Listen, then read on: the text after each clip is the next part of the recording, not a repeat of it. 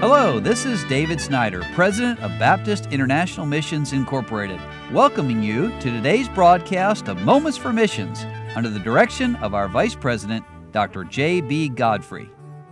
Rick and Becky Martin are missionaries with BIMI in Iloilo City, Philippines, and they've been there since 1976. Well, if you could go with me and see the ministry there, I really lack words to even know how to describe the ministry. A great church, and it's always packed out, and beside the church is an open area, it's a basketball court, and during the services, there are people sitting out there, and and then in addition to the great church, they go out on Saturdays into different neighborhoods and have services. It's impossible to bus people in. Many people there don't have cars.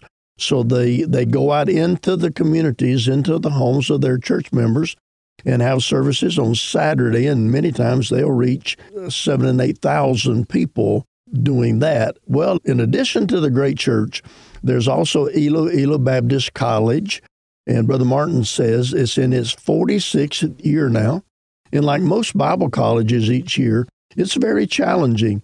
We're so grateful to the Lord to be able to have a part in the lives of these young people.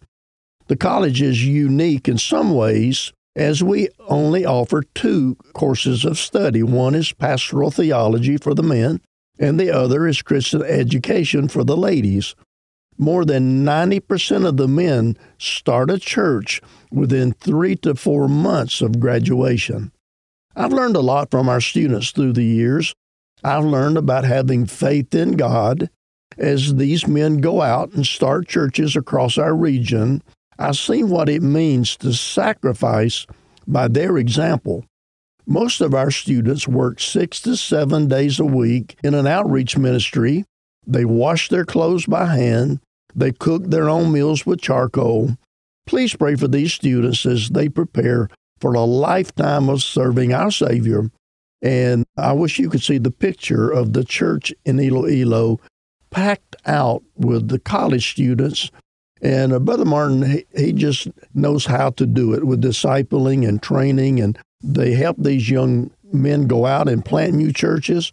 And they start the church often in a bamboo enclosure and then as people give, they buy cement and they put up a building and they start a Bible Institute and then another church comes out of that. Well, God is so good and we rejoice with what God is doing there through the Martins in the Iloilo City. And then they do special days, many times reaching out to firefighters and policemen. So they had a special day for the field training officers of the Philippine National Police. The city police director, Colonel Forresty Coronica, was very helpful in organizing this program. There were 181 young officers who attended, and each young officer received a certificate of appreciation for the six months he or she served the people of Iloilo City during their training.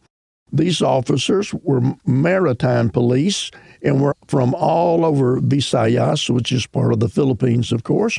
The 18 field training officers who trained them each received a plaque of recognition for their service in the training of the officers. And we remembered three police officers who had died in the past three weeks.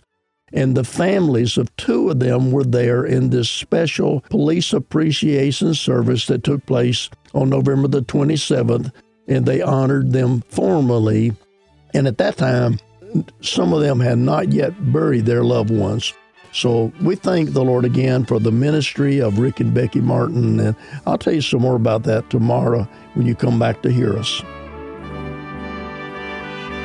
You've been listening to Moments for Missions. For further information, please write to BIMI, P.O. Box 9, Harrison, Tennessee 37341, or call us at 423 344 5050, or you can visit us online at www.bimi.org. Until next time, may the Lord richly bless you.